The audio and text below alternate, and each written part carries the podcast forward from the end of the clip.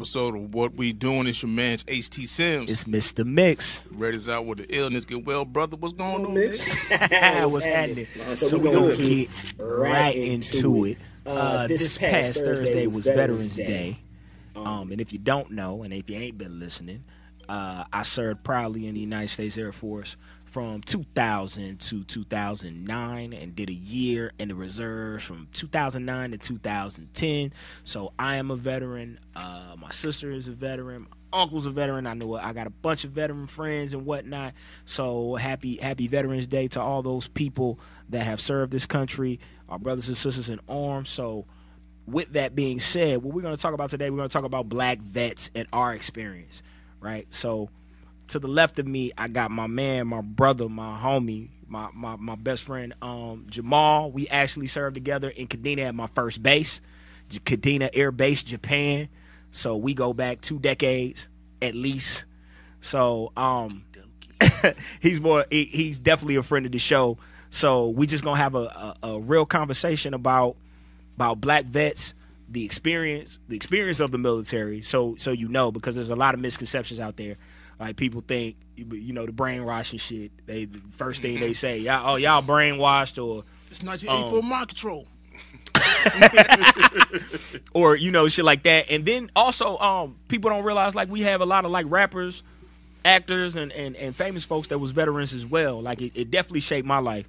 If for nothing else, the people that I met and the, and the places that I was able to travel and kind of go to. So first we'll kind of kick it off to kind of give you an introspective to like what it is. So I'll kind of come to you on this, Jamal. Like what made you Hold on, hold on, Mix. What's Let's- up, what's let's- up? Let, let me let me give y'all one, man. You jump right into it, man. appreciate you, brother. Appreciate you. Thank y'all for y'all service. I good appreciate you, appreciate you. Um, so I'm, I'm gonna kick it to you, Jamal. Like, uh, cause of course we from different different places, same you know same struggle. Um, from Houston, you know Houston native. All right. So what made you join uh the military, and like what was your motivations for joining when you did? I mean, honestly, I joined at 19, so I tried college first, failed horribly. Okay. Okay. okay. That's an And- interesting concept. I want, I'm gonna tap into. Yeah, And, for uh, sure. Yeah, I pretty much majored in lunch. But uh, uh, so I got I went back home after failing out of college to try community college and figuring if I stay at home, you know, kind of still under my mama a little bit, maybe she'll give me the kick I need. That didn't work either.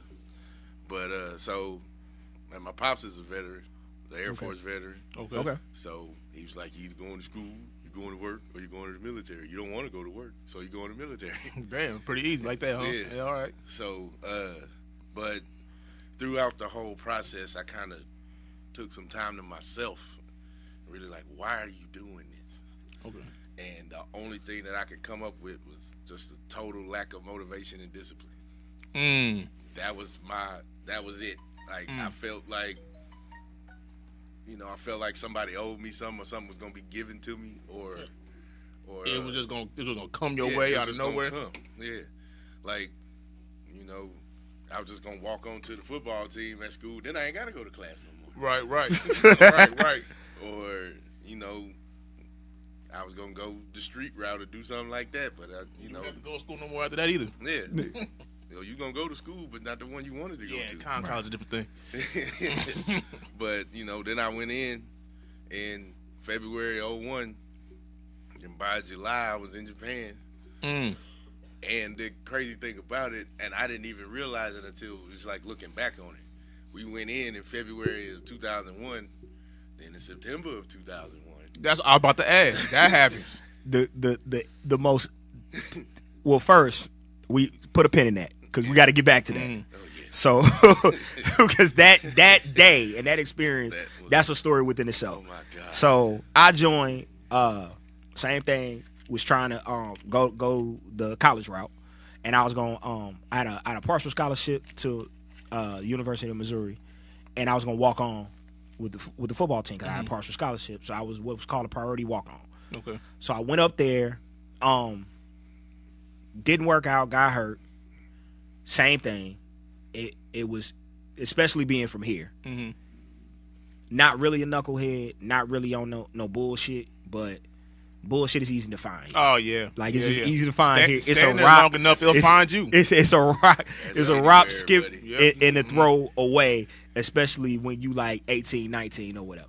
So was not really doing the shit that I needed to do. Was was around some you know my people, and my people was doing what, what they needed to do to survive, so to speak. We'll just leave it at that. Um, I always thought that school was the route. You know what I'm saying? And I actually had my recruiter was an AAU uh was an AAU referee.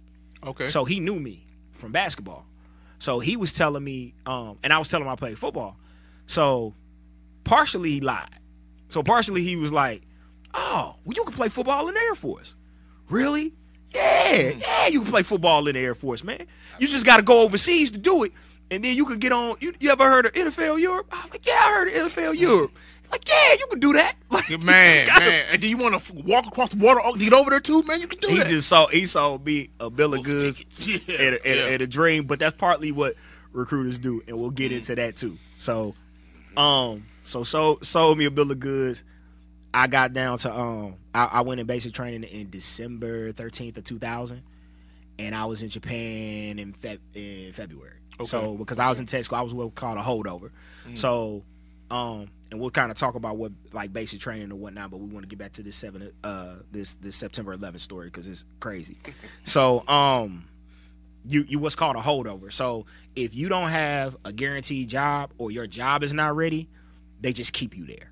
okay. like so okay. you gotta wait till your job is ready to be able to go to a base or whatever Mm-hmm. so i was what was called a holdover so all holdovers do is just wait to go and you just do manual labor like i was painting buildings Oh, and fucking shit. cleaning floors and all types of bullshit like every day i would just wake up and i was a janitor that, that's basically what you were like because well first and foremost your first like your first four years in any branch I don't give a fuck what branch it is you cleaning I heard that. Okay. like you, that's what you do. You fucking Okay. clean. Like you, you do the shit jobs that nobody else wants to fucking do. Your young ass gonna do. So that's why I ended up joining, and uh, ended up at Japan. We ended up at, at Japan together. So fast forward, September 11 happens. Mm. so September 11 happens. We we in two different dorms. Mm-hmm. So the way that it, it was set up is that it's it's it's like college. So like every job had its own little dorm system or whatever. Mm-hmm. So supply and, and maintenance and all these folks had different dorms. So we having what's called a typhoon party.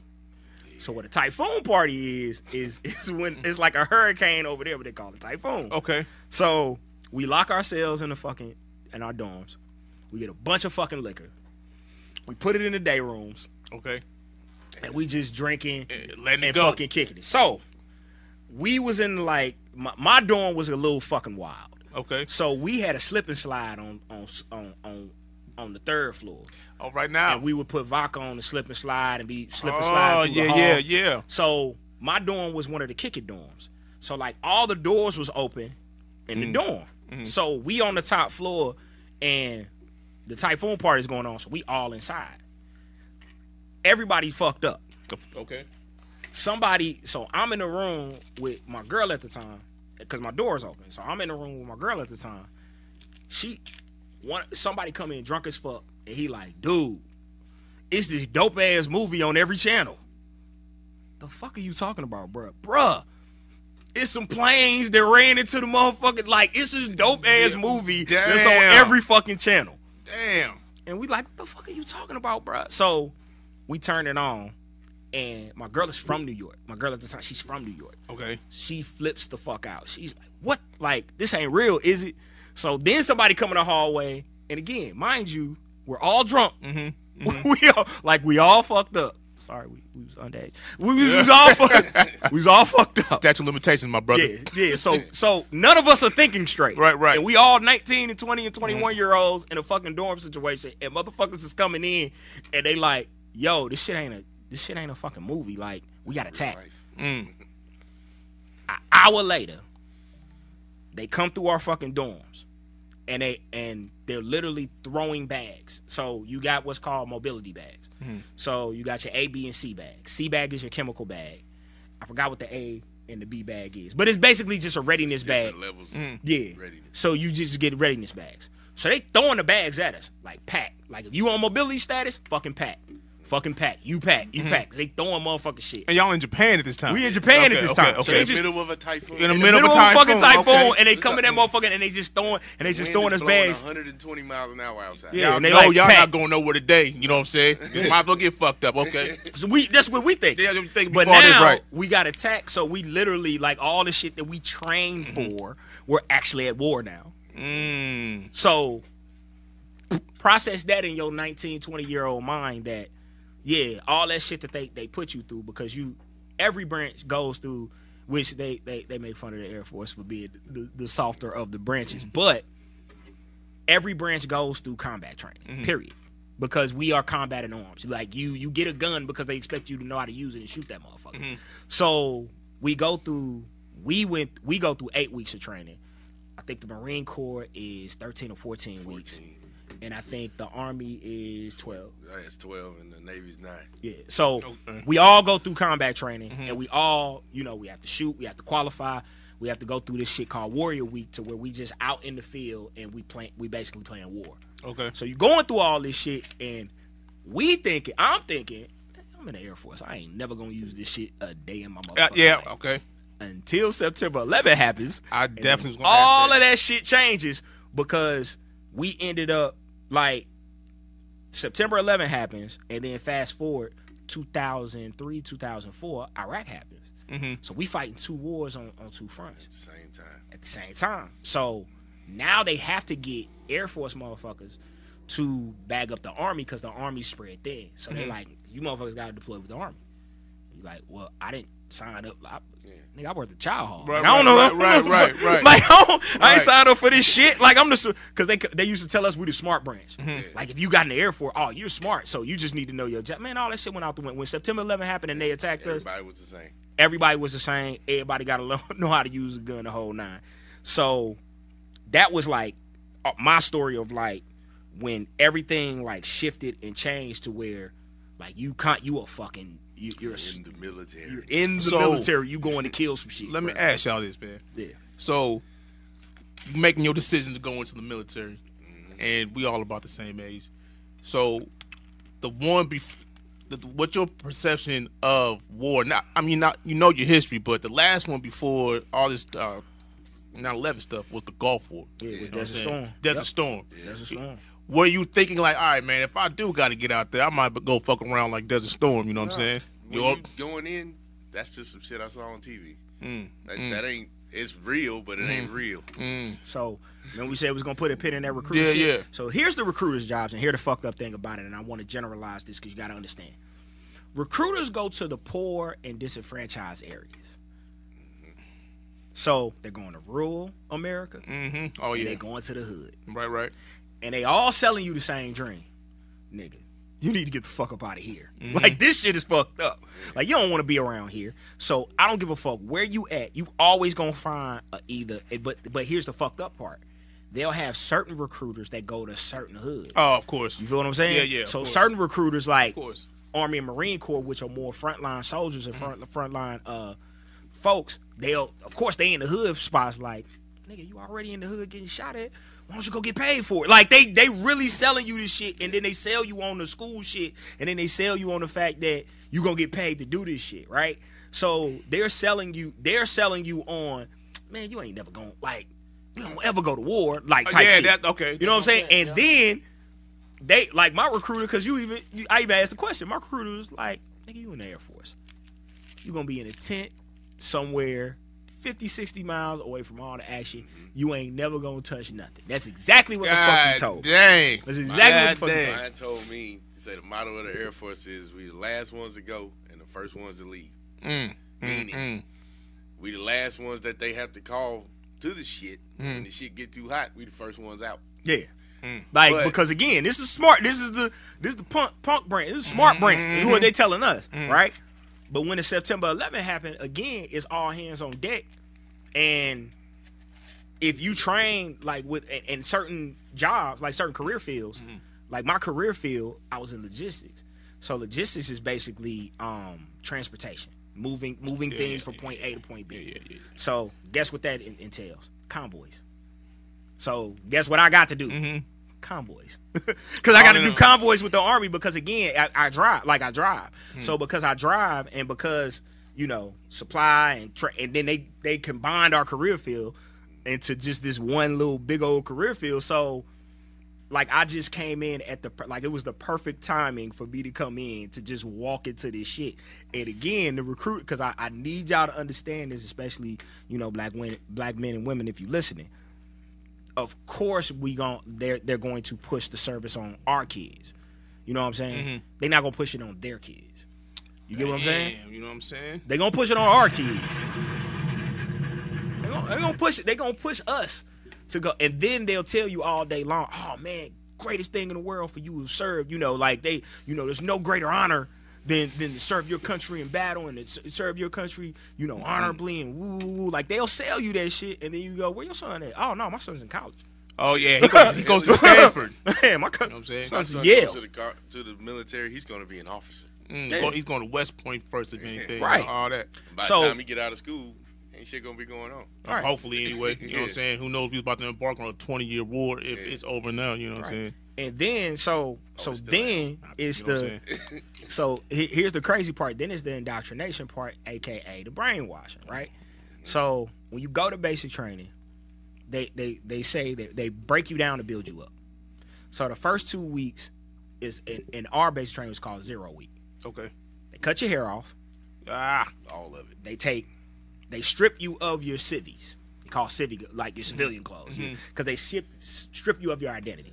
Okay. you just like everybody else. You're no different, you're no better, you're no worse. So we're gonna break you down to build you up. So you get called, of course, you get yelled at, you get Of names, you you doing push ups for every fucking thing.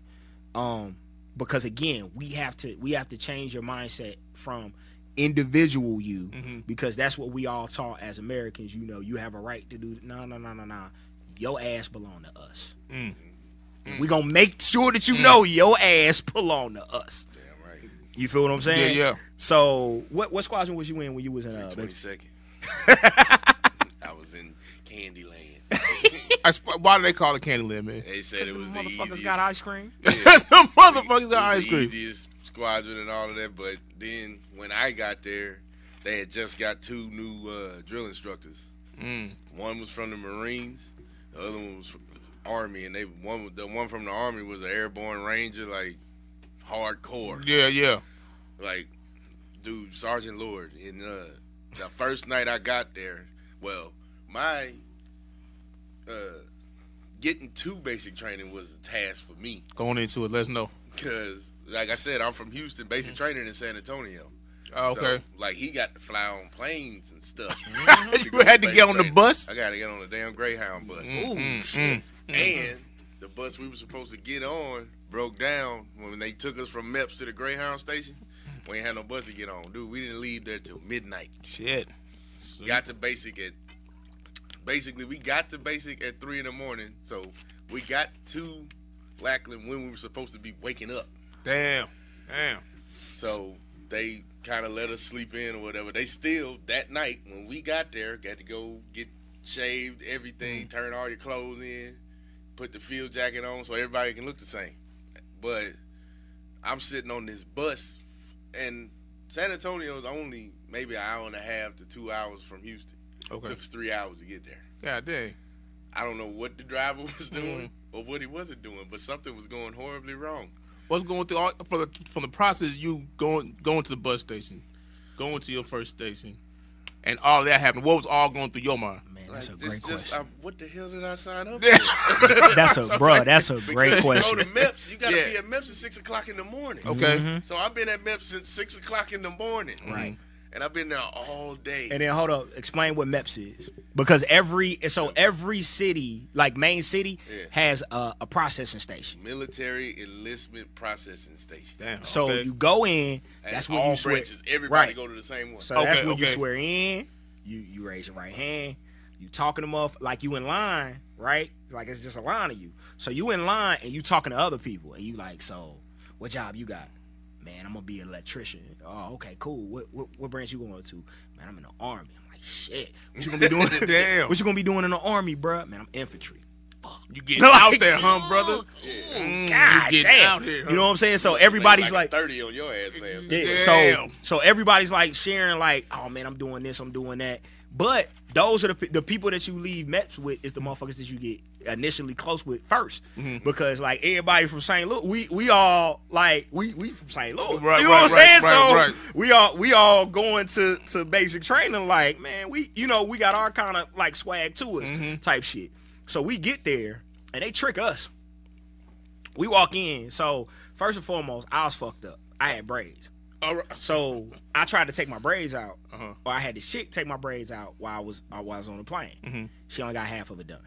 So you came into St. Louis Like wilding out, she is- bruh. I came in, so I no, I came in that motherfucker looking like Method Man. Yeah, because that's what he called me as soon as he. Oh, we got Method Man in this okay. motherfucker. All right. So I became an element leader, just because I stood out and I was different. What's an element leader? So what's an element leader is you have what's called student leaders in basic training. So initially what it is is the first four people, the first four people that march in formation are your element leaders. So you have uses like tallest to shortest, and then you have what's called a dorm chief. So the dorm chief run the entire dorm. The element leaders help the dorm chief run the dorm. You run your element. So it's Ah, like it's like hear you. teaching Okay, you. So it's like teaching got you some type of leadership. So I became a student leader. command. Mm-hmm. Yeah, chain of command and all that. So it teaches you protocol. So I became an element leader. Um, so we go upstairs, and uh, the, the, um, the instructor walks out, and he's like, "I'm happy to have you guys here, man. I'm happy you made the decision to join these United States Air Force." He said, "Uh, I'm proud of all of you, and uh, I'm glad I'm, I'm glad you're here, and I'm happy for you." And this is where I knew that I was, that I fucked up. He was like, "So, uh, you guys need cookies or milk or anything like that?" and so, some dumb motherfucker said in the back, "Yeah, man, that sound good as hell." Shut your. Get the fuck off my furniture. Sit the fuck down. You don't like we sitting on the furniture, all types of shit. Yeah, yeah. Like that's the first thing you learn when you get there. You don't sit on shit. Mm. You sit on the floor. Damn. You haven't earned the right to sit on the furniture yet. So we sitting on the furniture, we chilling, we talking, we like, oh man, this shit gonna be a breeze, bruh. They mm. told us the Air Force was easy, da, da, da. Dudes start yelling at us, and then a bunch of like, like a bunch of them run into the room and just start getting us together, like Tearing getting it, yeah, up. tearing your ass up. They in your face, they right here, face to face. They got this hand, and they ah! So all your St. Louis like, wow, fuck you up in this That's what you motherfucker." thinking, Boy, but this but it's three o'clock in the morning. yeah, yeah. You yeah. ain't had no sleep. Mm-hmm. You're shocked because that's the thing. They catch they caught you so off guard. Mm-hmm. Like you you like the fuck is going on? So you just like straighten it up and you just like you know what I'm saying? So um I will tell you when my St. Louis was fucking up Mm-hmm. though. So the third week I was um I was in the chow hall. It was this big motherfucker. Cause I was in the 320, which is called Alcatraz. It was this big motherfucker. Like his BDUs, he couldn't even crease the motherfuckers. He was so motherfucker. He was cog diesel. Man, Sergeant was Silverback. He was old diesel. So I'm walking, and you ain't supposed to eyeball because they, you know, it's, it's called a snake pit. Mm-hmm. So all of these motherfucking drill instructors are sitting across the snake pit. I walked past, and I, I guess I eyeballed him, and he was like, Fuck you looking. "The fuck you looking at?" Okay. All right. And I was like, and that, and then it was like, Well, you know what I'm saying? Like I was, I was I about will to take it, like nigga, we discharge right yeah, here, right can now. get, we can get it in. Yeah. That nigga stood up. Oh my god. Nigga stood up, and he kept standing. Ah, damn. like he kept standing. I was like, all right, hey, that was my bad. I'm, gonna take, I'm gonna take that one. I'm gonna take that one with. Hey, what you say? Oh, this is new to me, dog. That's my fault. Yeah, that's know my fault. I, ain't- I ain't know. That's you my know what I'm saying? fault, That ain't you. That's me. Man. I ain't know. But he was the first to like. It wasn't fear. It was just the. It was just the. Like, he could probably get with me tight, and then some of them that was like, like that, and was like just real about it. Like they was because some of them motherfuckers was like really like from where I'm from too. They just knew how to dress it up. Yeah, yeah. So Oh, they yeah. them niggas like, hey, that, like it's it's a um ah it's a it's a Facebook guy. I cannot think of his name. The sergeant when he say fall out to your your right, my left. If you're from Baltimore, St. Louis, Philly, New York, fall out, and just start pushing. I know you motherfuckers gonna do something for you. And that's exactly what the fuck they did. If you were from a major city, they made us fall out and start doing push-ups immediately. They was like you. Niggas, they was like you niggas gonna get together and y'all gonna do something already. I know you, and, and that's partly why he made me a, uh, element leader because he said I like my element leaders with a little thug in them. So All right. I know y'all gonna when when because because when nobody else is there, you're in char- like you literally are in charge. Mm-hmm. So you know statute of limitations.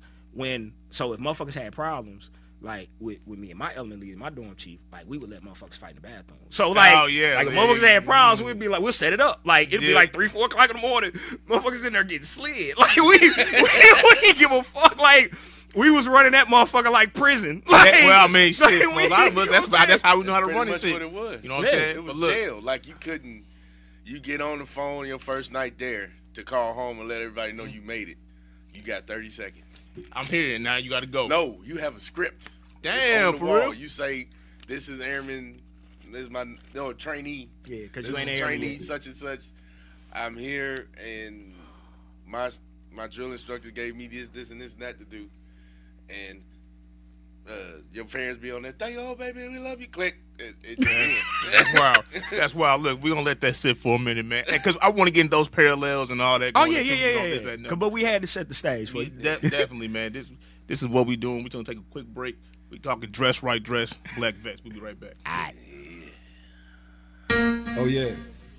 Well, it's Christmas time, nigga. Well, motherfucking Merry Christmas and Happy New Year's, nigga. Y'all didn't think we was gonna do it again? Huh, nigga, what?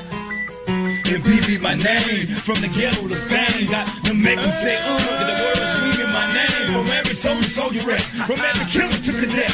Player haters get wet. Two niggas march, player step. We No Limit soldiers. I thought I told you. We No Limit soldiers. I thought I told you. No, no limit soldiers. I thought I told you. We No Limit soldiers. I thought I told you. Motherfucking no limit soldiers. It's a mystery.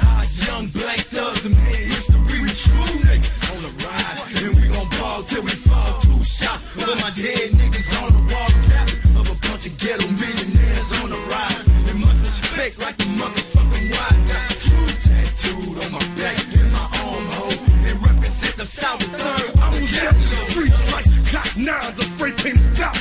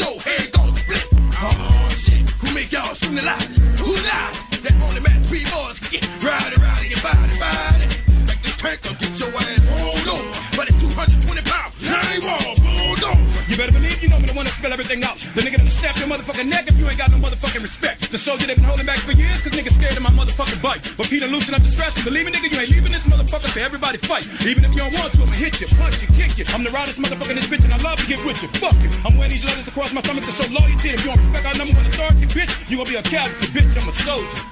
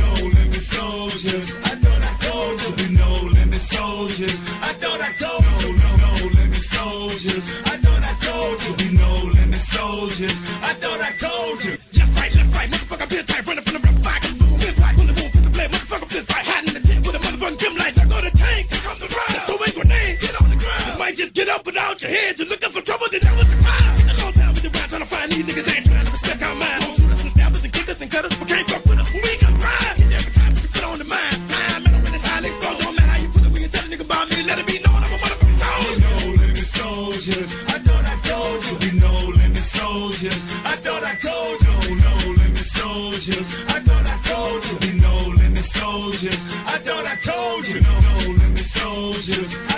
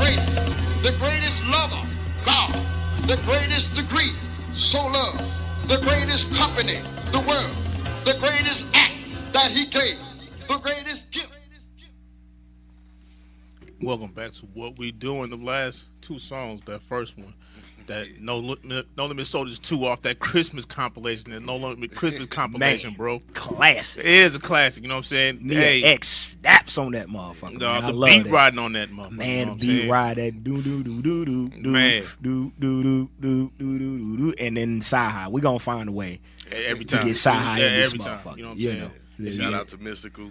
Yeah, Oh yeah, for sure. Yeah, for Army sure. vet. Yeah, yeah, yeah. For sure. So we talking um we talking black veterans. So we was just trying to set the stage um from why we joined, how it's like to join. Um and we kind of got into it, but I wanted to get a little deeper into the indoctrination. So um Maul, like so on when you when we go to basic training, right? And you and you get to Warrior Week. Let me ask you this. Did you cry? Did you cry when they uh when they called you airman for the first time?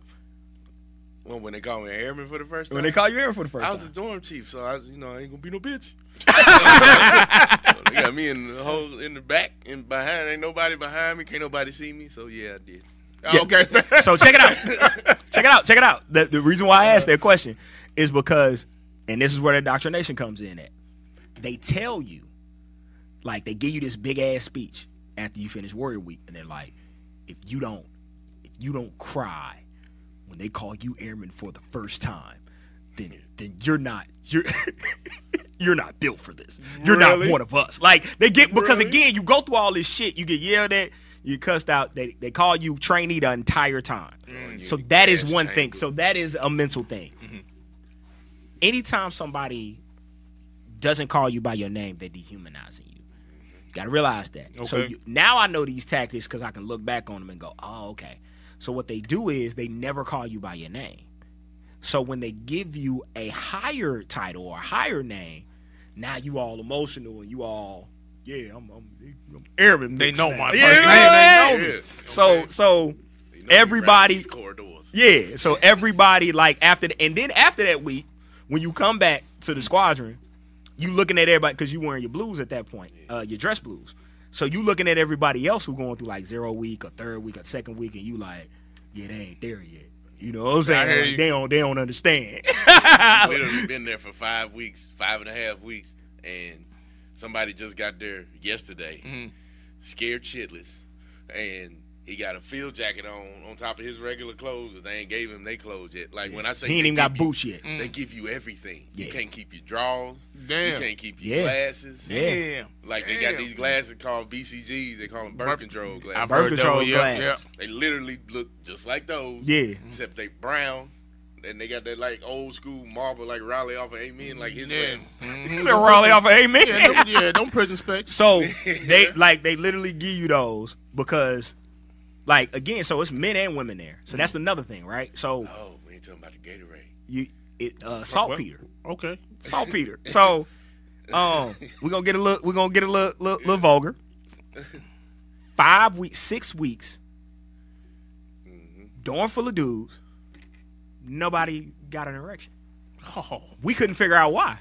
We like, how the fuck is this? Like I know you having wet dreams. No, you that. thinking about something. You get into your drop spot. Now you go to your Nothing. drop. Nothing. Now they try to tell us no because you're stressed and that that extreme. No, no, no, no, no. They put salt. They put shit in the Gatorade so you won't. Because think about it. If you were going through that process and you were sexually aroused and constant, and then it's a woman's dorm right across. Oh, what you gonna yeah. do? You gonna go You gonna on try, and then they gonna try and, Yep. and then so you got people trying to fuck and the whole nine ain't gonna work. So Mm. they give you that, and then like it, it kind of calms you down. So like fifth, sixth week Yeah. when it starts to wear off, like motherfucker. Well, no, it ain't even that. They was giving you saltpeter, and the whole but up to Warrior Week. Before you went to Warrior Week, Gatorade was hot Okay. with saltpeter in it. Okay. Because I'm guessing if you if it if you make it cold, it don't mix and it don't dissolve in there. Mm-hmm. So you drinking hot Gatorade. You come back from Warrior Week, Woo. you can drink soda, you can drink Gatorade. Everything's cold. You can have ice if you want to. Damn, man. Motherfuckers appreciating ice, man. Bro, That's bro. But again, when they take away so much, they give you little. Yeah. Bro, I went fucking nuts when I heard the radio. Mm. I went nuts when I heard the radio in that motherfucker. When they when and And I'll tell you around the time, because again, you got to remember this is 2000, 2001, so we hot, we on. Oh, sure. Nelly is Yeah, doing yeah, that, yeah. bro. When I heard, Yeah, I have never appreciated country grammar so fucking much. I get it. Then when it. I heard it on the radio, and I was like, oh, because my my my T, so my TI was playing that in the fucking um, he's playing it in his office. He had the radio on in his office, and he slipped, and we got to hear it, Mm-hmm. and we was listening. I was, you know, I'm bopping, and I'm yeah, Mm-hmm. yeah, yeah. But like, they take away so much from you that when they give you back little little things, you get all excited and you get geeked about it. You know what I'm saying? So that's part of the psychological So- game that they play with you. So while y'all in this, y'all going through your withdrawals and figuring out why, you know, I was waking up, my dude was looking straight at me in my face. Now I gotta, hey man, you know what I'm saying? My, Yeah. my dick ain't getting up and all that type of shit. What kind of conversations and mind states are y'all kind of getting into as y'all going through this together? Everybody going through these five, So- six weeks, whatever. You don't. Really? Nobody talks. It's hard to talk because you get, well, at least in my dorm, Mm. nobody talked because everybody was, well, for the first two weeks, you scared as hell.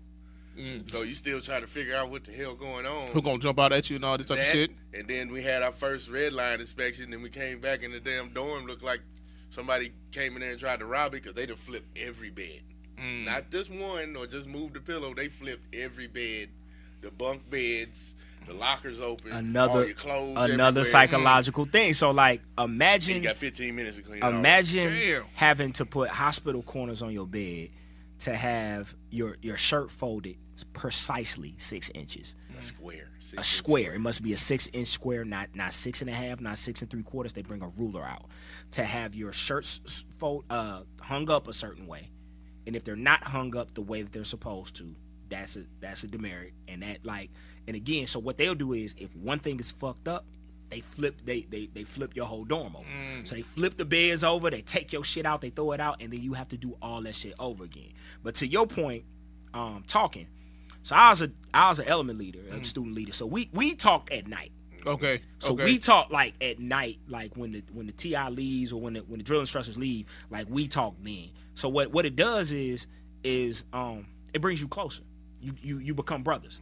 Like and it and it's like y'all live together as brothers because now nothing's off limits because you are shit showering, shaving with a motherfucker. So mm-hmm. y'all as close as y'all can. So the motherfuckers that you go to basic training with, oh y'all close as shit. You know what I'm saying? I had a guy that I used to call white guy. I used to call like like my brother, like my best. We was born on the same day. Damn. We was the same age. We both played for like everything about us was the same except he was white and I was black. Like and and mm-hmm. not like a cool ass white boy to like talk hood or whatever, whatever. I couldn't understand why I had so much in common with this motherfucker. Like we both love raisin bran. Like it was just both one love Raisin Bran. like it was just crazy shit. See, that be the shit. It don't be the It was- football. It don't be other shit. Be like, dog, you know what I really fucking did? Raisin Bran. You like, motherfucker, Raisin Bro, we had a saying. We had a saying in that motherfucker. It ain't raisin without the raisin bread. like we was just being there, just and he was an element leader. I was an element leader. That's funny. um we both like like was in there like like our first two nights we had fights in there so he won his fight i won my fight Mm-hmm. and then we got cool like we got cool after that and was like hey man like you was i was like you was in there like throwing him he was like man i'm from he was from like wisconsin or some shit and he's like, man, I'm country boy strong. Like I, he said, okay. Yeah. he said, man, I've been I've been baling hay and doing all types of shit. So you share these stories, right? And the crazy thing is, is where I'm from, from the hood.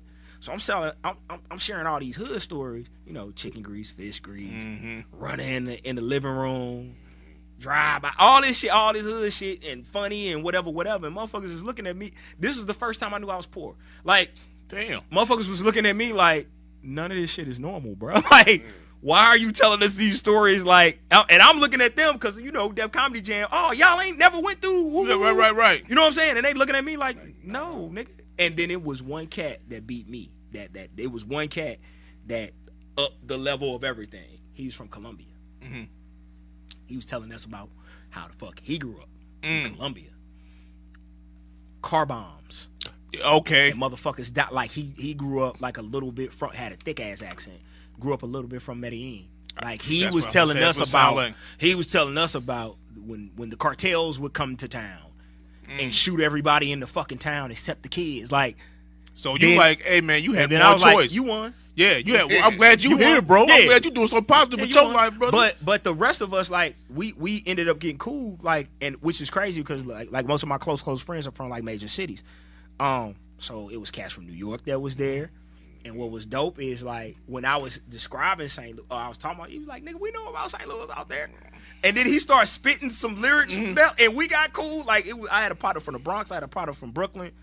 It was cats from Philly, it was cats from L.A. Like, like we all got along because we from the city, so we mm-hmm. all kind of got a city swag. Yeah, sure, and- sure. You know what I'm saying? And then you had motherfuckers from nigga keep running Mississippi. Nigga Oh, keep yeah. running Mississippi. Or I will lynch your, or I will lynch your mama, Missouri. Like you had motherfuckers who that, that was the first time I met people, and they wouldn't say like, like if I ask you where you from, you're gonna be like St. Louis, Mm-hmm. North Side, woo, or West Side, or wherever you from.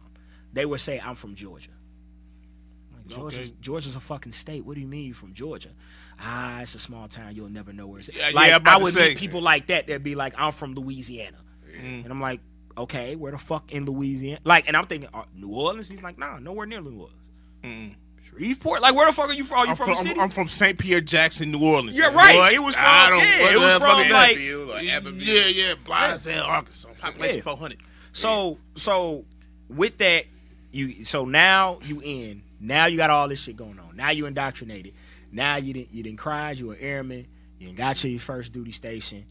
And now you got all these other other folks from di- different branches because again, once you leave and you go to your duty station, now you start to interact with other branches. Mm-hmm. Like you start to like, and where we was at, it had, I think all four, right? We had all four on it Uh, yeah. because we had everybody. it was a bunch of Marines there. Oh, There's a mm. bunch of Marines there. And we used to go to this club called jam. the Globe and Anchor. The Globe and Anchor. It was called the Globe and Anchor, but we mm. called it the Hook and Jab because all these niggas would do was fight, bruh. Damn. It didn't To the to the dumbest shit though. Like Oh, they would R&B play, music was- bruh. They would play a whole set because you got to remember this 2001, 2002. So they would play a whole set of Lil Jon and East Side Boyz, whole set of uh, motherfucking Oh, Pastor and and Cash is ready to go. No. Nothing. Really? Everybody Eat. just dancing. Eve come on anything I want. Fuck these niggas. and it won't forget him. I'm like, what happened? what happened? Why did y'all wait that's till the wild. They, Bruh. Nigga, they had a fight at the club when Joe was performing. Yeah, of I all people. know. Motherfucker get in the mouth. Okay, hold on. Wait, wait, wait. Real shit. Wait, hold on. Wait Real a minute. shit. Like Let, let live concert, and we in Japan. This is not in St. Yo, Louis y- or let, LA. all right. shit. So let me get thought process. You know that's where I be at. So y'all, y'all at the hook and jab the first time. Y'all hear Lil Jon, so y'all y'all looking over like, all right, somebody for here for the trip. You know what I'm saying? That's mm-hmm. how I go. That's what it is. Yeah. Two or three cuts Because go by. again, we because we come in that motherfucker like 30 deep. okay, Because so look, because again, we going to their club. right. Okay, so, look, so, look, hold there on. was a little rivalry. So just real quick. Okay, So okay. there is a little rivalry between branches. of course. So the Marine cats thought they were tough because they were Marines. Army cats thought they like everybody had mm-hmm. they look so it's a little like sibling rivalry. type Okay, thing. sure, sure. I'm from the hood, so I don't give a fuck about none of that shit. I'm tough because I'm from where I'm from. You get what I'm saying? Mm-hmm. Yeah, so yeah. I don't care about none of this Yeah, shit. like when I and my sister was over there too. So my sister was in the Marine Corps. So I'm I'm really not tripping off these niggas or whatever. So when we go to the club, we would go like 30, 40 deep. Because we're going to their Mm. club. Amazing how many people we went to the club. Yeah. So we So- going like, yeah. So, So okay, y'all y'all y'all let a couple uh, cuts go by. The big ones they didn't play. Never scale. They didn't play all the big Never- ones that you know go jump out. All, all all, that. all that. Rich. Okay, so nothing happens. Now you're like, okay, the R and B comes on and the mood heightens. Like, okay, so tell me the first time, te- if you can, if you can remember, Maul, tell me what was the first R and B song fight that you saw? What was the song? was How did the fight go? Yeah, I want to know about Joe. Straight up? Straight up, that was the first one. Did you see it brewing? Like, would you? No, and would you calm at this point? I think dude was grinding on another dude's girl Ah, yeah, or something. Like doing the whole school days grinding, just grabbing handfuls Mm. of ass and everything. Because most of the fight, most of the fights was over chicks. over chicks. So okay, Over chicks. Okay. The Air yeah. Force had all the girls. Ah. So when they seen me and him come up, Mm-hmm. like, "Oh, bet gonna be some chicks in here." uh huh. And I mean, now granted, we had like five or ten of them with us, Okay. but like legit with us. Right, right, right. Not, like squad, squad game. because we all from one base going over there. Mm. But out of them thirty, it's like 15 of us that literally came together. Like if he didn't come or I didn't come, with none of us. Okay, all right. so let me ask you this: When did you notice the pattern though? Like, The R&B yeah, yeah. Well, how how many times do y'all go before you realize, hey man, there R and B going on? Let's knuckle up. You know Bro, saying? it was They like never fought us though. They That's what I'm always saying. Fought each other. Yeah, they always fought when, each other. when you was sitting there, you like, all right, it's slowing down. All the headbutt shit over with. They finna play this. it was like for me. I'm, I'm, I'm- real talk. It was like for me. It was like the fourth time. It was like the fourth time when it happened. It's like, God damn it. Cause then I start tapping. I start tapping cats because at the time I had a girl, so I was on that. Mm-hmm. But when we came, one again, 2001, Mm-hmm. 2000, 2002. So who? What? What's trendy? Throwbacks. Sure. So we got on throwback jerseys. sure. We got on the sneakers to match. We got on the headband. We on the pretty boy Air Force shit. Ones all over this motherfucker. We on the pretty boy yeah, shit. yeah, so we yeah, coming over there. Yeah, all the way down, creased up, pretty Oh, boy yeah, shit, yeah, right? Yeah, yeah, yeah. So I'm telling my dudes, I'm like, when they start fighting, just grab their girls, bro. Cause they don't give a fuck. Cause they, I, I guarantee you, I said, I guarantee you, with a slow song come on, they gonna clear this motherfucker out. Cause when everybody start fighting, they start taking the motherfuckers out, and then the chicks that they came with just sitting over there, and I'm like, bro, Yo, just go over there and talk to I'ma their girls. once they something go- right now. Once they start fighting, just go talk to their girls. Cause they like, they there, like. I'm gonna tell you something. Uh, we knew we was gonna do the top of this show a few days ago. You know what I'm saying? Me and you have been doing this show for a minute. You know what I'm saying? I knew some of your stories, but not all of them. It's the first time me and you have met for real, but we've been in certain Yeah. uh, Facebook groups and all this type of stuff. I kind of had an idea how this was kind of go. Kind of had some questions to kind of fit what's happening here. But the hook and jab threw me way off. threw me way off, Bro, that's Like, just no, for gotta real. understand this went on for two years. That's what I'm saying. Like I'm and thinking, that wasn't even the worst fight. The worst fight happened on the Air Force base. Ooh, Johnny. on, let's somebody touched somebody touched Johnny girl ass. Get it And before they we go to had break, to man. fucking- Tell me and before they we go to break, bro. Tell me You about it. start it? Tell I me. Tell me before you go to break. Man, look, this dude, girl, first off, she was fine. I mean, fine. Yeah, D D mm. was fine. And like they was dancing or something on the thing. Some dude came and got him a handful. I mean, like mm. The real handful. Not even like, no, excuse me. I came like, over here to he do this. came- Got a couple fingers between cheeks. Okay. Type of handful. All right. Disrespectful. Yeah. Mm-hmm. Yeah. and it popped off from there. Like everything went. I mean, you just seen shit flying everywhere. It goes outside. Damn. Hold on, but let, let's rewind a little bit. So we say Johnny, right? So that's the other thing. Like on on, on a post base, whatever, because we all call it different things. You pretty much know everybody know everybody. You know what I'm saying? So Johnny was a senior airman, and uh, which is like an E four. Yeah. All the fuck he did was work out. Okay. And this motherfucker was like 6'2", 6'3", Jacked. 235 pounds, jack. Twisted steel and sex appeal. Just Twisted ready steel and sex appeal. Ready to go. All right, And you know what I'm motherfucker was and motherfucker was as black as my jacket. Damn. And just talked aggressive. Like Mm-hmm. when he would talk to you, like we was cool with you. So he would see me in the gym, and he t- your body's like a warehouse. You just gotta fill it up. Like he was just he just talking. He just talked Talk like aggressively a wrestler. He talk all like the fucking time. Every time he talked to you, you know, like he walked past you, like what up? Put it to you like this. The nigga would work out in Tim, like Tim's tightly wrapped up to his fucking ankles like this. So, so a nigga in shorts. I don't give a fuck what the weather was. He's in shorts. He's in fucking Tim's.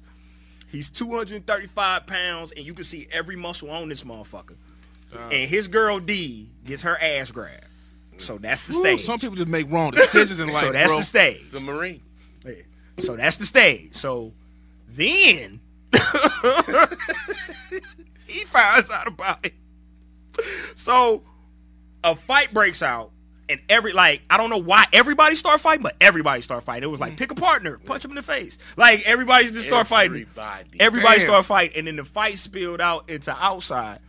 And the funniest fucking part is that like at the end of the fight, you just see motherfuckers hanging on Johnny and not being able to hold him. Like he has three people on his ankle, he has two people on his shoulder, he mm. has one person on his arm. You got security forces there. They're trying to talk him. They're just trying to talk him down. Like, hey, bro, just chill- just chill out. Could you please Like, stop? that- like, just chill out. He's throwing motherfuckers out the way. Like he's Damn. built for this shit. Like Damn. we. He ain't new to this. He true to this. Yeah, I heard Yeah, that. we built for this shit.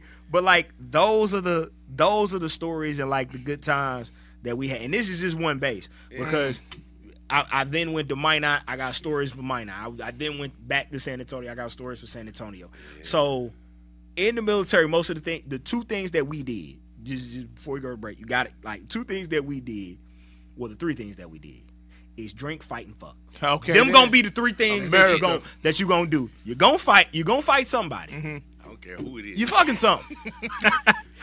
you gonna fight somebody. You gonna fuck something, and it's encouraged. It's highly encouraged for you to drink. You gonna it sound like you need to drink. We'll be right back, man. That's what we doing.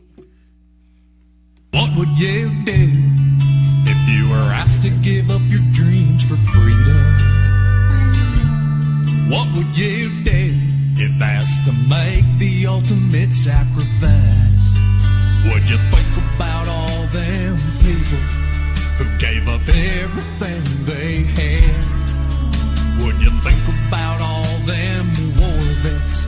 And would you start to feel bad? Freedom isn't free. It costs folks like you and me.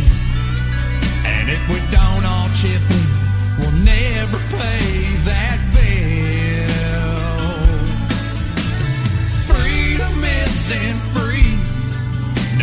A hefty fucking fee. And if you don't throw in your bucko oh five, who will? Ooh, bucko oh five. Freedom costs a bucko oh five.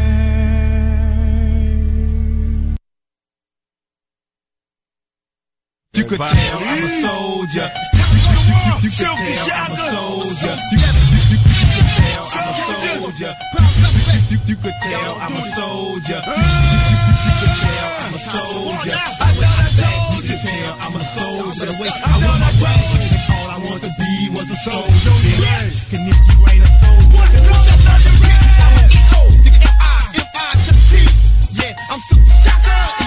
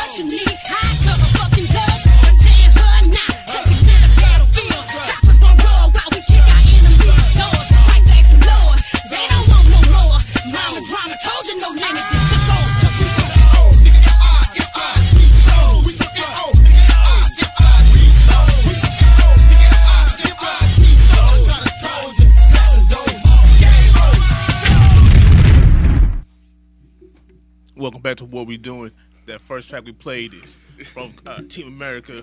Freedom cost a buck oh five. Buck 05. You gotta chip your buck oh five in, man. Because if you don't put your buck 05, who will? You know what I'm saying? That second will? cut. I'm a soldier. Who will? I was just saying in the break, man. We've been doing this shit for a few years now. Matter of fact, we coming up on our 100 episode here soon. Yes, we Uh, are. We got a lot going on there. But out of all this time, I've been finding one of the reasons to play that last song by Silkk Shocker and the Camp No Limit Tank. I'm a soldier, and we made it, man. I'm, I'm, Silkk. I'm, I'm gonna give one up for the DJ. Shout out to Silkk the Shocker. You know what I'm saying, Mama? We made it. We talking dress right, Let's dress. talking dress right, dress. Uh, being veterans in this in this in this, In this giant. in this giant in this beautiful beautiful country. You know. Uh, so so Fair enough. so. Um, but it was some, you know, some shit you had to deal with now. Like it was, you know, it was, it was, it was some good times. Again, we we fought, we uh, but you had to deploy. You had to take your. I I personally had to go to Iraq three times. So, I mean that that last segment we talked about the hook and jab, which Yeah, I I am, that's coming back up on all. That was a hell of a story. That could be a whole show Yeah, by I swear to bro, I'm God. telling you. So you guys are in, you guys are moving. Uh, you both said you guys have people in your family that has been into the military before. Mm-hmm. When you go back in history about the military and uh, they, how the country has handled it, you know how people coming back from the Vietnam War and all that, and when you Mm-hmm. when you see when you hear an iconic speech. Uh, from Muhammad Ali addressing why he's not going, where his oppression is at, and all that. Mm-hmm. How do you? How does that affect you guys going forward? So, for me, it's always the conflict because I am, I am absolutely positively a patriot, and I fought for this country, and old glory will will hang over my casket when it's time for me to go home. You know what I'm saying? So that is a part of me. Period.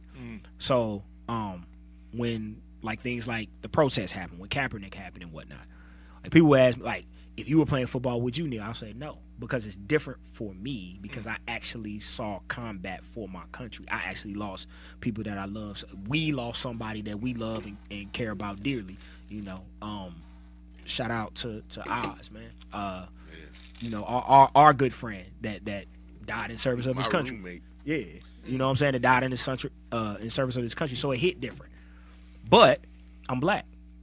so like right, right. that hits different because Saint uh it was a a, a soldier, a lieutenant that got pulled over and you know was just treated in, inhumane. It's a video that was out there. It was like a couple months back. in Texas too. Yeah, in Texas. So we, we so you got to understand both sides of it. So you, I, I one thousand percent understand what Muhammad Ali is saying. Uh, I'm not you. You basically telling me to go over and kill more poor people for the for the good or the greater good of of this country. And you got to reconcile that within your soul. I, I'll give you a quick story. The first time I went to Iraq, I was in a base called Kirkuk, which is like um, I want to say like 40, 40 miles outside of, of Baghdad. So when I went, um, we worked with local nationals. So we worked with people from actually Iraq. So I worked in a motor pool. So I was um doing like the logistics stuff for the motor pool, and uh, we had three local nationals that worked with us. And one of the local nationals walked up to me and said, "Why are you here?" And I was like, "What you mean? Why am I here?" He said, "No, no, no, no, no, no, no, no, no." And he pointed at my color. He pointed at my shade. He was like, "Why are you here? We don't have no problem with you." I'm like, damn, mm. that's that's deep. For real. Then he said, and I quote, "Everywhere they go, they cause trouble. They cause they cause much trouble." And I was like, "Shit." Where's and that that that hit like that that hit because again, I joined, you joined for different reasons. Mm-hmm. Joined because I needed to get the fuck out of St. Louis and I wanted to go to school. That's it. Mm-hmm. I then got you know reblued or blued or Mm-hmm. you know what I'm saying. Then then they put something in me that made me give a fuck. And then when they put that thing in you that made you give a fuck, then because it's a cycle, then you start to become yourself again. So later on, when you start to join, you start you start to get your own identity again. You start to become who you were because you was who you were 20, 30 years before you ever became who they wanted you to be. Sure. You feel what I'm saying? So then you start to become yourself again, and you even start to see some of the discrimination in the military because there's not a lot of black officers. There's not a lot of, you know, um, female high-ranking officers. There's not like they're still breaking those bar- barriers too. Even though we had the Tuskegee Airmen, who were stellar for years and years and years before I ever thought about joining or or, or enlisting, but you still have people dealing with the same shit. You know what I'm saying? They more they were more likely to kick out an airman that had trouble that was black, as opposed to giving paperwork to one that was white. Like like it was it was disparaging. Like you could see your career path would, would move a little differently if you were a stellar white troop as opposed to a stellar black troop. Like we saw this, mm-hmm. No, uh, and again, it's a just a re, it's a it's a reflection of America. Right, right. So America is this as well. So so we had to always be of dual mind that you had a job to do, you had a mission to do, you had a responsibility, but you also had to remember you black. Mm. Like so you have to be true to that as well. Mm. Still got to do double the work for half the praise. Mm. Like prime example, it happened to me. Like we had to take, they call them CDCs, where we had to take tests to get uh, five level to get promoted. Okay. and I was going through my second test. Well, the test I had was over seven different volumes of stuff. Okay. So I took the first three in one test and the last four in a different one. And like basically, if you fail twice, you get kicked out. Of everything? Period. You get kicked out of the military. Damn. But uh, you know, your commander or whoever can work pull strings, get waivers for you. Oh, okay. So you got ADD or something, so you, Oh. it take you a little longer to learn stuff, or like your job performance. He like he knows how to do his job, so he don't need to take the test. Okay. Okay. They were more inclined to do that for our Appalachian American friends Appalachian American. You know what I'm than saying? they were for us. Yeah. Like they was ready to kick me out for failing, Mm. but then the white dude came right behind me and did the same thing and failed almost the exact same questions. They was like, "Well, maybe we need to restructure the test." See, okay, see so the let me ask you this. Yeah, uh, definitely. So let, let me. So is that apparent? You can't ignore it. It's right there in the room. Mm-hmm. How does your Appalachian counterparts, as you put it, face that to, with you? Or they ignore it with that, or they kind of be like, "Hey, man, I know it's fucked up, but It is what it is. that Yeah. type of shit." That's You know what I'm basically how it went. Like it's not happening directly to me. Mm-hmm. It's messed up that it happened to you, but you know, Yeah, it's not happening to me. I don't. Yeah, yeah. Hope you make I don't, one, bro. bro. Um, before because I want to touch on something before we we get there. But but you got to realize, and I didn't realize this until the until the invention of Facebook, and when you start to friend certain people on Facebook, and I know you can relate to this. So we, we tell you all. I told you all of this stuff in the first hour to set the stage for this. We go through all this shit. We brothers, right? We mm-hmm. brothers and sisters in arms. We we close. We going through all the same shit, right? It's a class that you take. Mm-hmm. And in that class, one of my instructors said something so powerful. He said, "Are you fighting for the rights of a skinhead, a a, a Nazi?" And I was like, "Fuck no." He's like, "Yes, you are. Hmm. You're fighting for everybody's right. I may not agree with you, but I die for you for the right for you to say whatever you need to say." That's that's what they. So that's what they telling you, right? That's a knowledge bomb. That's So that's what they telling you, right? This is what this country is built on, right? Mhm. Facebook comes along. Controversial topics come up in Facebook. How many people did you have to unfriend? That was white. That was white people that you served with. That was you was cool with. That you was good with. That you same way that we talk and we mm-hmm. good. We was that good. Worked out together. Worked out if together. you in my city, come to the house. I got right. you. Come to the You house. I got you. Yeah, served yeah, together. yeah, yeah. Deployed together.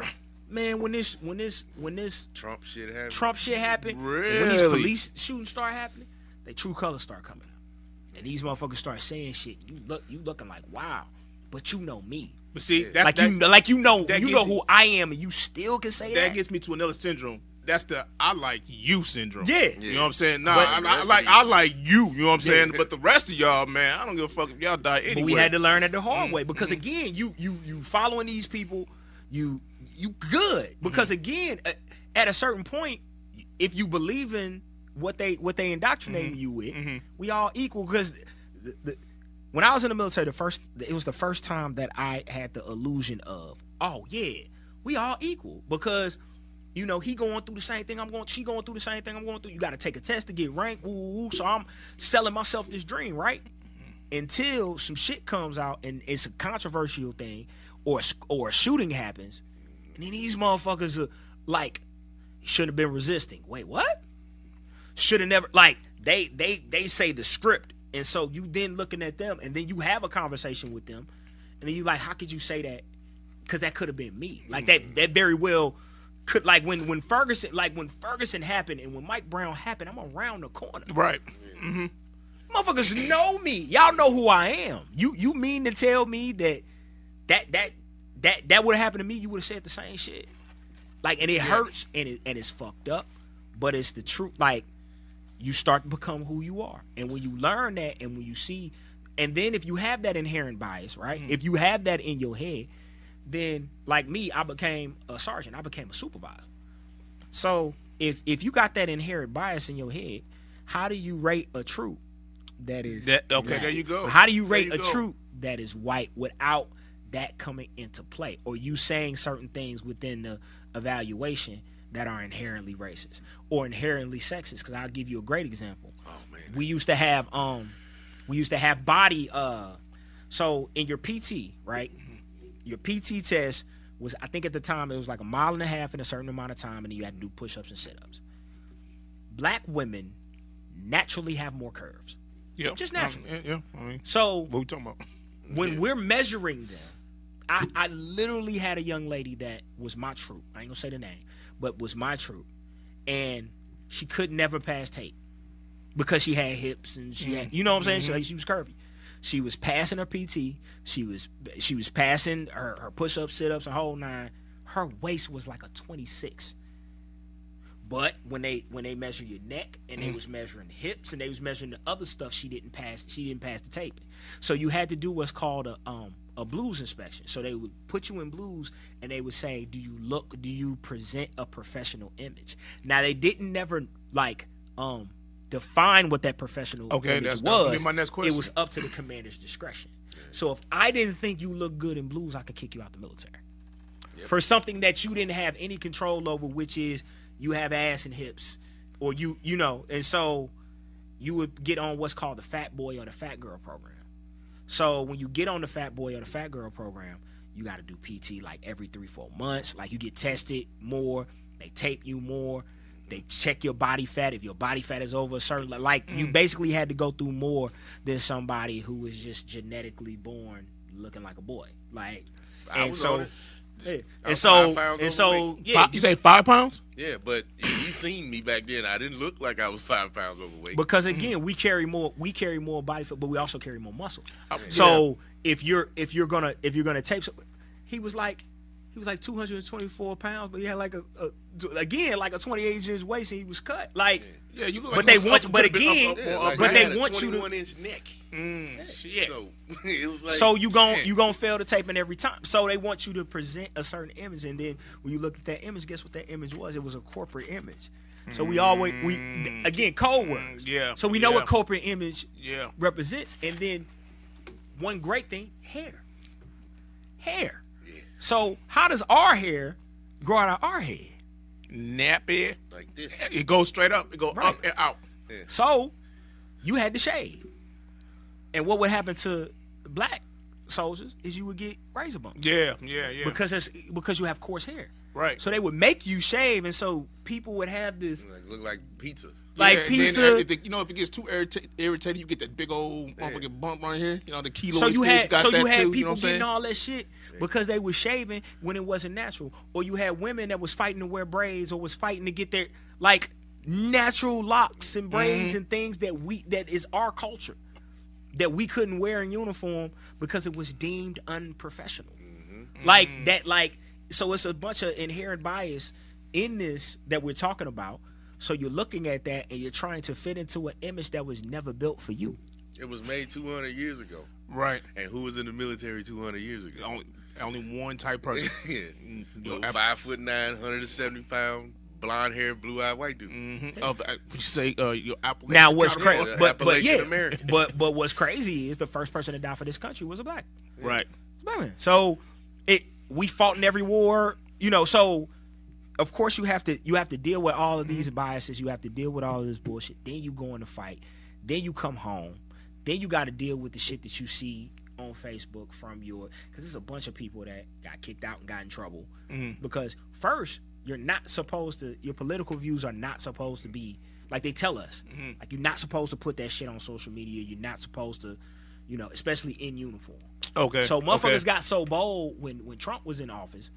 Motherfuckers was doing that shit in uniform. Was talking crazy about, you know, black and brown and and George Floyd deserved to die. Like it's always a a a veteran that that says that shit. And then the crazy thing is, is that like you see how I am and you see how Maul is and you see how we dress and we see how we present ourselves.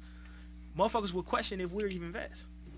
Like we yeah, didn't serve, get to that. like our Yeah. service, like our Mhm. service wasn't their service. You feel what I'm saying? Yeah. Because service members look a certain way. So if you're not if you're not looking like you're finna put your VFW hat on and sit in the corner of some CD bar all the time, then you could possibly be a vet. Eh? Right. Right. You- That, A- that's a- absolutely. Or you ain't got a snapback that say Army or Yeah, yeah, yeah. Air Force or something on it. Yeah. But let me throw something else at you. Come on with it. You got to do, you go through, because I became an NCO and all of this stuff too. Mm-hmm. And then you have these Trump supporters or these right wing activists and all of that kind of stuff in your in your troops, somebody under you or over you. Okay, yeah. Or you going in for EPR from your boss. And you and this white guy got the same everything is exactly the same. Mhm. It's just you black and he white. You get a two or a three on yours and he get like a four or a five. And then you hear, then but you don't know why. He never says why. Mhm. But then you go on Facebook or something Mhm. and see that he been, you know, you know, make America great again and Colin shouldn't have kneeled and all of this. Mhm.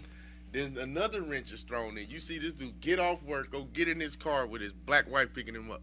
Get the fuck out of here. I swear to God, it Get happens come, almost every day. come on, man. All right, let's. All right, all right, all right. So now you did just put something in my thought process. So we went from, you know, the dual, the like you said the dual mental that you have, knowing that you black in the military, hearing stuff like Muhammad Ali, and then seeing everything that you see that you uh, describe.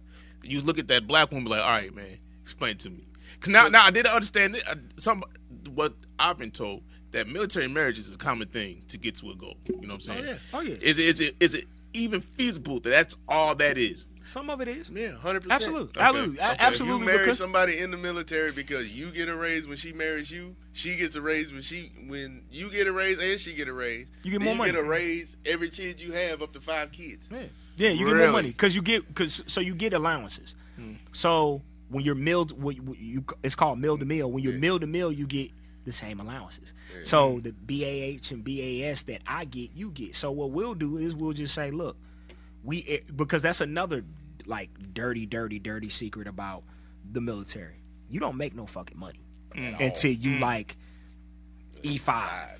Like you don't make no fu- mm. like like airmen are on fucking food stamps. Shit. So you out here working full time, doing an important job now, Yeah, yeah, yeah.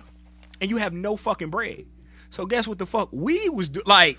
We was out here. Yeah. But so we was out here doing the other shit mm-hmm, too mm-hmm, mm-hmm. to Okay. make ends meet because I'm not gonna. I, I'm not gonna be on no fucking food stamps and I gotta work full time. You just I legit don't want to live in a dorm. You know, you a grown man that wouldn't E need. five, Yeah. yeah. 25, 30 years old, and you got to go stay in a dorm with some mm. 18, 19 Yeah, and eat and, and- and eat what they tell you to eat all the time, and then mm. again.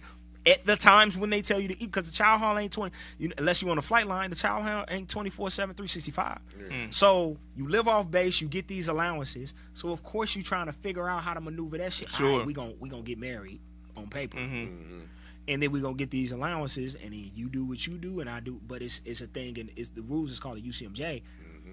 If adultery is against it, like you can't, you, You know, get kicked out You get kicked out. get caught cheating. You get caught cheating, mm. type shit. So now you got to play the game different. You got to act like okay, we together, but we not really together. We got rules, and we live together, but we don't live together. Like people were trying to figure figure those things out because you not get again from E one to like E five, you not getting paid. So in a scenario where the where this man is uh, Trump supported and all this gets into the car with his black wife, and you give her the benefit of the doubt, saying, "Hey, this might be what they have to do to survive." You know, fucking Nope, I flat out asked her. Straight up, what happened? That's what I'm Yeah, getting to. I'm like, what, what, what's? She like, he is not this person outside of uniform. He is a completely different person. Like I'm talking about, like she was like everything. Like as she was like, that's why I don't go to military functions or parties or like anything y'all do that y'all mm-hmm. have on base. I don't go so because I don't know who that man is. So he he's he well that's that's a that's that's something else there. So this man is going out doing what he has to do in the military corporate world. Saying we gotta say, uh, making sure he look a certain way because that's what's gonna further his career. Bruh. But no, he go home and be like, hey baby, you know, that's just my That's talk. the just what do you just Yeah, yeah. described is the entire game. Yeah. Really? That's the entire the entire game is to looking at the part to get higher. So what is that similar to? That's similar to corporate. Mm. You have to look at one of the things they told us is learn how to golf. Mm. Learn how to golf because deals are made on the golf course. Mm-hmm. Who knows how to golf? Officers know how to golf. Mm-hmm. So in order for you to get with an officer, you got to golf. I, we play football. We box. We we fight. We we Yeah. you know what I'm saying? We Oh, do yeah, yeah, different yeah, shit. yeah, yeah. So we don't do that. But you had to do that to to be. Uh, they they call all the time. They say play the game. so you gotta y'all play golf now? Can either one of y'all golf now? I can go. I can I can do a little razzle dazzle. Little, you get down go. there, you ain't gonna embarrass yourself, but you ain't gonna win too much either. Nah. I, I heard you that. know, but most of the time you go on the golf course, by the time you get to the ninth, tenth hole, everybody is shit faced.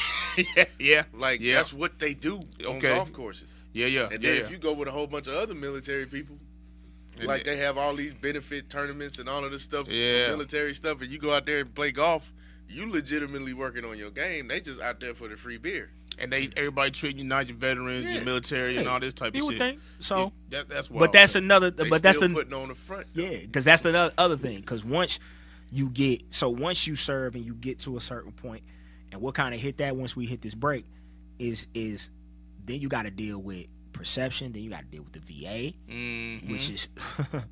yeah.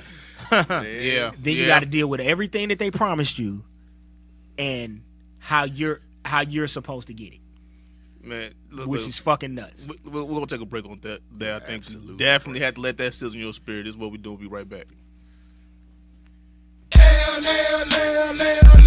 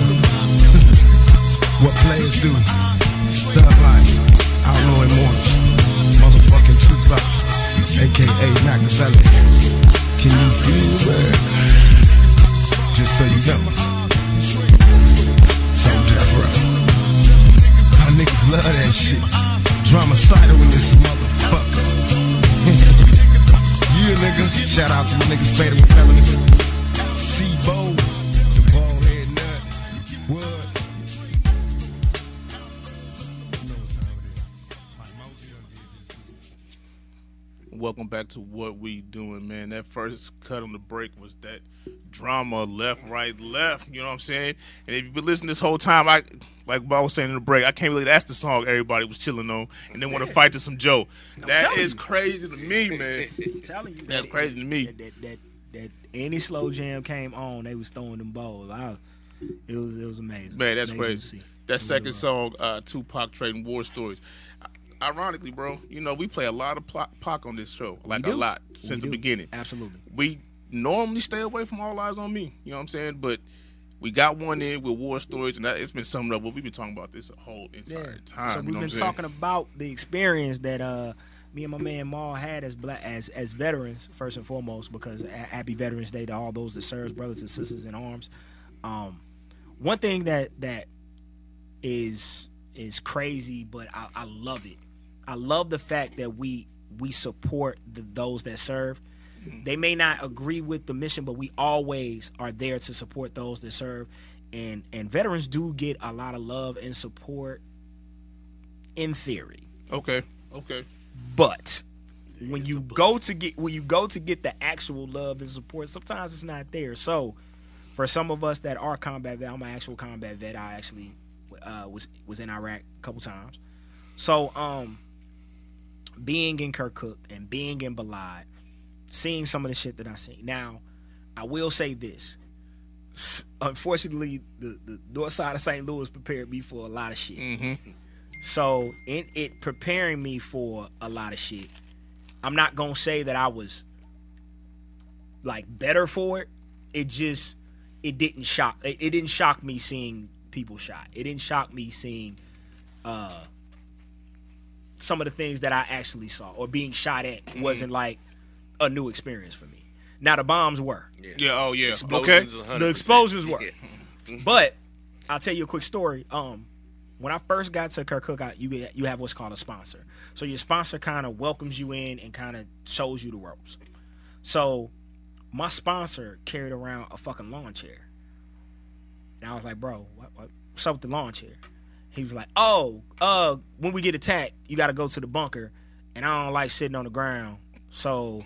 You know, I got a lawn chair, so I can sit in a lawn chair God dang. that's how common it had, had become. That's very so, nonchalant. And and this is what he said. He said, "Give it two weeks."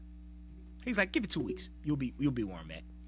Two weeks later, attack. No, a month later, an attack happens. When an attack happens, uh, you have what's you have an alarm go off. So the alarm goes off, and then it's it's code red. So code red means that hey, we being attacked right now. Mortar rounds, something's coming into the base right now. They shooting at us. They're trying to kill us. Then it goes to cold black when we look for UXOs. We look for unexploded ordnance. I was so comfortable or just there. Mm-hmm. Co- the code red goes off and it's and it's this it's this ooh. You'll never forget that sound mm. e- as long as you live. So that goes off. I'm asleep. I'm about to go to work. I gotta be to work at 7 I grab my flak jacket. I grab my helmet. I put my flak jacket over me like a cover. I grab my helmet. I don't even leave the bed. Everybody else running for the bunker. I don't even leave the bed. And at that point, that's when I was like, God damn. For real. God damn, he was right. Because like you become desensitized to Mm. it because again, you get attacked every day. So in getting attacked every day, you make your peace. You make your peace with death. So Yeah. in making your peace with death, probably two weeks in, I would say to myself, I, I would say I would have two phrases that I would say to myself all the time. One, if God, if if it's meant for me, then there's nothing I can do about it. That's real. That's real. There's nothing I can do about it. If if a mortar round hits or, a missile hits directly, it ain't shit I can do. Right. I, I just gotta, you know, put your head between your legs and kiss, your ass goodbye. Like you just you're not gonna be here no more. Right. Right? And then the second one was anytime that I had to go on convoy or I had to provide security or or little shit that I had to do, I had one saying: I'm going home. I heard that. I don't give a fuck what y'all talking about. Mm-hmm. I'm going home. So whatever I gotta do to go home, I'm gonna do to go home. And I left it at that. Mm. You can cry, you can whine, you can you can you can be scared, you can do all that shit on your time. I'm going home. I heard that. So if you were going to help me go home, then we was cool that day. We can rock. We can rock that day. Cause you gonna help me go home. So we had another we had another quick story, another another situation to where we had just got there. It was like a week. And so I told you about the alarm. So alarm a code red goes off, we get attacked. We go into the bunker.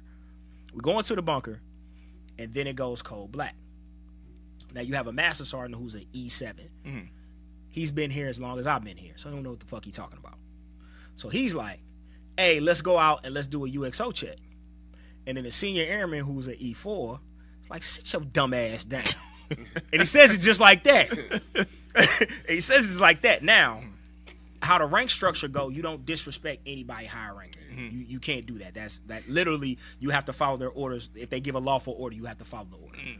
So he said it, and then everybody kind of looked like the new people looked. The old people was like, "Yeah, sit your ass down." Right, right.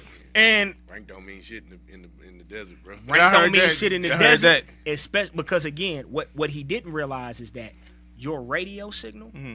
can set off a UXO. Ah. So you trying to go do a sweep with a fucking radio, you gonna get all us killed.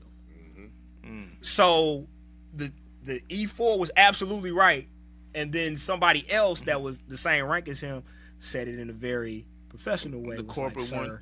Let me, sir, like we don't go out cold blacks. They have a team that goes out for Mm. cold blacks, so we don't do the sweeps. You just need to, you know, calm down and sit down. But dude was just so, Hey, man, and it was a black dude too from Mississippi. That was my nigga.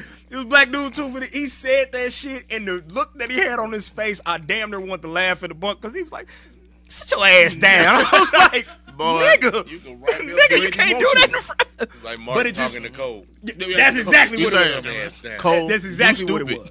You know what I'm saying? So with all that being said, imagine imagine going through that. Imagine serving this country. Imagine doing all of those things, getting attacked every day, becoming desensitized to it, getting shot at, convoys blowing up. All these things going on, listening, to, uh, uh, smelling the fucking oil burning in the distance. That shit will never leave my senses. I can tell by the way mom went, man. That I- shit will never leave my senses because they bore, they burned oil twenty four seven. Mm. So they had uh, uh, like an oil pit, and they like, and that's how much oil they have. By the way, then that's the real reason why we were there.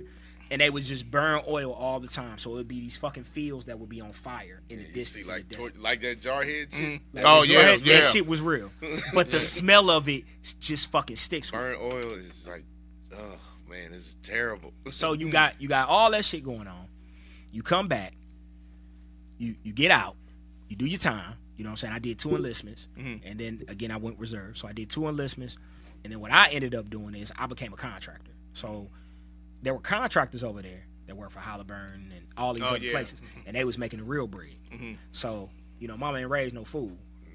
If I'm getting shot at and they only paying me 30, 40,000 and they're paying you a hundred thousand, how do I make that hundred thousand? Right, right. What what what do I need to do to make that? Right. So that's who I was talking to. I was like, hey, bro, how I do that? So I came back out as a, as a contractor. So when you get out the military or you get out um, of your enlistment, then you get to go and claim your VA stuff. So mind you, gave me anthrax, like they the anthrax shot. Like I, Mm. I had six shots of anthrax, so that's why I wasn't tripping off COVID because I was like, if the anthrax didn't kill me, the COVID won't. I hear that. COVID shot won't. think So I had eight. Hey, really? So Yeah. you get all these shots because the military get the shots first.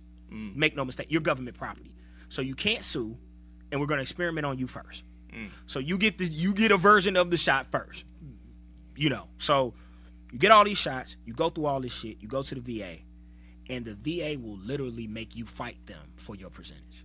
Really? Like there are amputees, as in no arm or no leg, that is going to the VA so the VA can give them a percentage for the rest of their life. For fucking what? For real. So all of these, so they tell you about all these benefits. They tell you all these fucking benefits that you're you're you're entitled to. Oh, we got the house benefits, but the house benefit does come with a credit score and does come with a um. You have to have a certain amount of income. Where's so they the tell, benefit so they told you. So they told you. Right. It's always that's the Yeah. thing that I, that I need motherfuckers to understand. They they told us that you get all of this. Oh, you get the GI Bill. Yeah, but you can only go up to this amount because they they revamped the GI Bill. Mm-hmm. I end up getting a master's degree off of the off of the military based on my, my GI Bill. But some people try to pass it to their kids or or they try to utilize it as much as possible.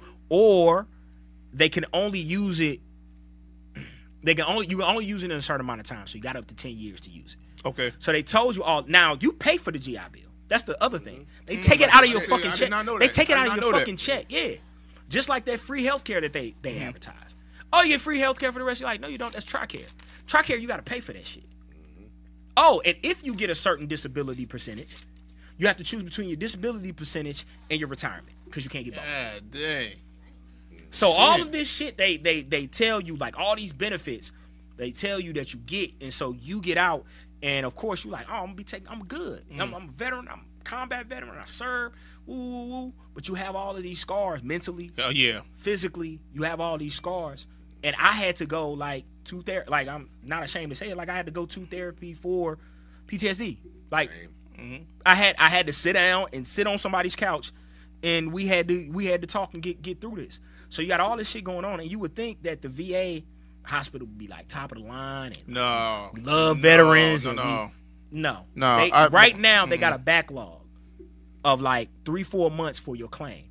They had they had such a bad like track record. They literally had to do a message that says if you need emergency help like right now, call 911 cuz you had people calling the VA that was suicidal. Mm. Every day, I think it's 22 vets commit Yeah. suicide every day. And the reason why is because they don't get the help that they need. Because they're calling the VA and the VA has a month. Imagine calling the VA and saying I'm suicidal and somebody says, "Yeah, we can see you in 2 months." If you if you don't pull a trigger in two months, we got you. And they literally had to put a message Doctor and they Yeah. telling you, Yeah. uh, like, or you got an ear infection or Hmm. something, and they like, okay, we can see you in three months. Yeah. That's crazy. So So look, so so imagine that, and then you turn around and you've done all these things, and, and the VA is the VA, so they telling you all this this other shit, mm-hmm. and you got to deal with that as a person, as a veteran, to try to try to do better and to try and heal yourself and to get out here and assimilate to this culture and, and imagine how hard that is. man, it's damn near impo- it's almost impossible. Now, throw the shoe black on top of that. So let let this throw that on Let me. this just let, just with that. Throw that I'm on. gonna Ask Maul mm-hmm. before we got here. Everything we talked about outside of the hook and jab, because that's probably motivation for a lot of shit. Out of everything we talked about, how Mitch just left it off. Somebody wants to join right now. They they talking to you. They heard this and they talking to you. What do you tell them? Hundred percent. Do your research first. Mm. And I'm a I'm a strong advocate for the military. The military changed my life. Okay. So it's like I can't tell somebody not to not to join because I like my whole life would be different. I just tell you, make sure from the day you get in to the day you get out, document everything. Mm. Every time you Mhm. go to the doctor for a paper cut, whatever, put, get it put in writing. Mm. Because when you go to the VA, I'm telling you, I've been dealing with it for three years. I still ain't got my my my percentage yet. Damn. Damn. I mean, granted, that's three years of back pay that I'm gonna get, but, But still, But that's the way that that's the gotta get it it goes. Yeah, right, right. That's the way it goes. It it, it But, you literally yeah. got to fight, fight, fight, fight, fight, fight, fight, fight. Then they'll give it to you. but like you have to to, be military, two you hundred probably- percent disabled to get hundred percent. going to the military, you probably gonna meet some of the best friends you've ever gonna have in your life. I promise you that. Like, I'm talking about y'all been through hell together. Probably got blown up together. Yeah, yeah. Mm-hmm. And all kind of stuff. Like, it's just it's hard not to appreciate the people that have been through that kind of hell with you. And it don't matter what branch you in. It don't matter where you went to basic. Everybody got the same kind of story. Like, Mm. cause y'all all was just a number when you got there. And look, The first letter of your last name and a number. Damn. So and look, and you here to do the show right now. So I, Yeah. I know there's a whole host of people that you appreciate in the Oh whole yeah, thing. hundred percent, man. what I'm Because it's like the PTSD he was talking about. Like it, when I first came home, Fourth of July, I'm in the basement, bro. Mm. Oh yeah, you don't want to hear none of that. don't that wanna there's all none of kind of that. triggers in the there, eh? Yeah. That, that's driving down the, the freeway. I think it happened to Mix before too. You driving down the freeway, you, something just triggers, Mm. and you got to pull over. Yep. Because Because you can't even drive no more. Yep. I saw you see some because when we were in Iraq, um, you would get attacked and you would have to black out your lights because if you whatever light would shine, you would give away your position. So you have to black out your lights and you have to drive. So in order to drive like that, you get used to that. So certain potholes and certain shit that you hit triggers you. Mm. So I had an episode at one time. Like it triggered me. I'm in my truck and something happened with my lights. It triggers me because again, I don't, I don't, I don't know what's going on. I can only relate to that because that's how PTSD really works. Something happens that's familiar, and then it triggers that memory, and then you go into whatever, whatever, and then the anxiety never stops. Mm. Like I would sleep, like when I first first got back, I was sleeping with weapons. Like I would sleep with a gun under my under my pillow because if somebody and somebody would touch me or, or do anything, I'm pulling. Right, right. You know what I'm saying? Yeah, Because yeah. I'm I'm in that because you're constantly in a state of of just go. You Right. feel what I'm saying? Yeah, so yeah. if you're in a constant state of go, that doesn't go away when you get back here. So when you're talking to people and people are talking to you, they don't understand. And they and, and you can't explain it to them like, look, somebody was trying to kill me every day. Mhm. Like that doesn't like don't don't touch me. Like and so I had a problem with that. Like you can't you can't just come up and hug me and Mhm. touch me. Like I I had to get over that. Like it, it took That's therapy wild. to get through that. Like yeah. you imagine being in a relationship with somebody, Yeah. and you wake up fighting every night, or you get sleep paralysis where you literally feel like something like a slab of concrete laying on your chest and you can't move. Or you- And or you wake up crying for no squirming, reason. and Mm. you squirming and fighting and stuff, but the real reason why you can't move is because the girl that's laying next to you is laying on top of you, Mm. holding you down, trying to wake you up. God damn. So, So, look. So yeah, it's it's Yo, um, we, we can get to a lot of it, yeah. man. We got we didn't came upon it, man. As always, hey Maul, you're a friend of the show as always, man. We can get to uh, uh, a lot of more of this because as always, when we got guests like yourself to come in, and this always be like the the top of the mountain. You know, I know we can go deeper. With this only a two hour show, Yeah. so I have a hey. This is conversation that this just like Black History Month, just like Juneteenth, is one of those conversations that we got to keep having, uh, even though the day is not here. You know what I'm saying? That type of deal. Absolutely. Before we get out here, Mars, anything you want to tell the people? I mean, you know, just if you see a veteran, think a veteran. You know, watch out for people on motorcycles because I'm on one too. Uh, but you know, just realize that freedom ain't free. It costs a buck oh five. Man, man, this is your best HD Sims. Mr. Mix. This is what we doing. We out. The Army is the only way out for a young black teenager. We'll provide you with housing. We'll provide you with education. We'll provide you with everything you need to survive in life. We'll help you to be the best soldier in the U.S. of A. Because we do more before 7 a.m. than most niggers do in their whole lifetime.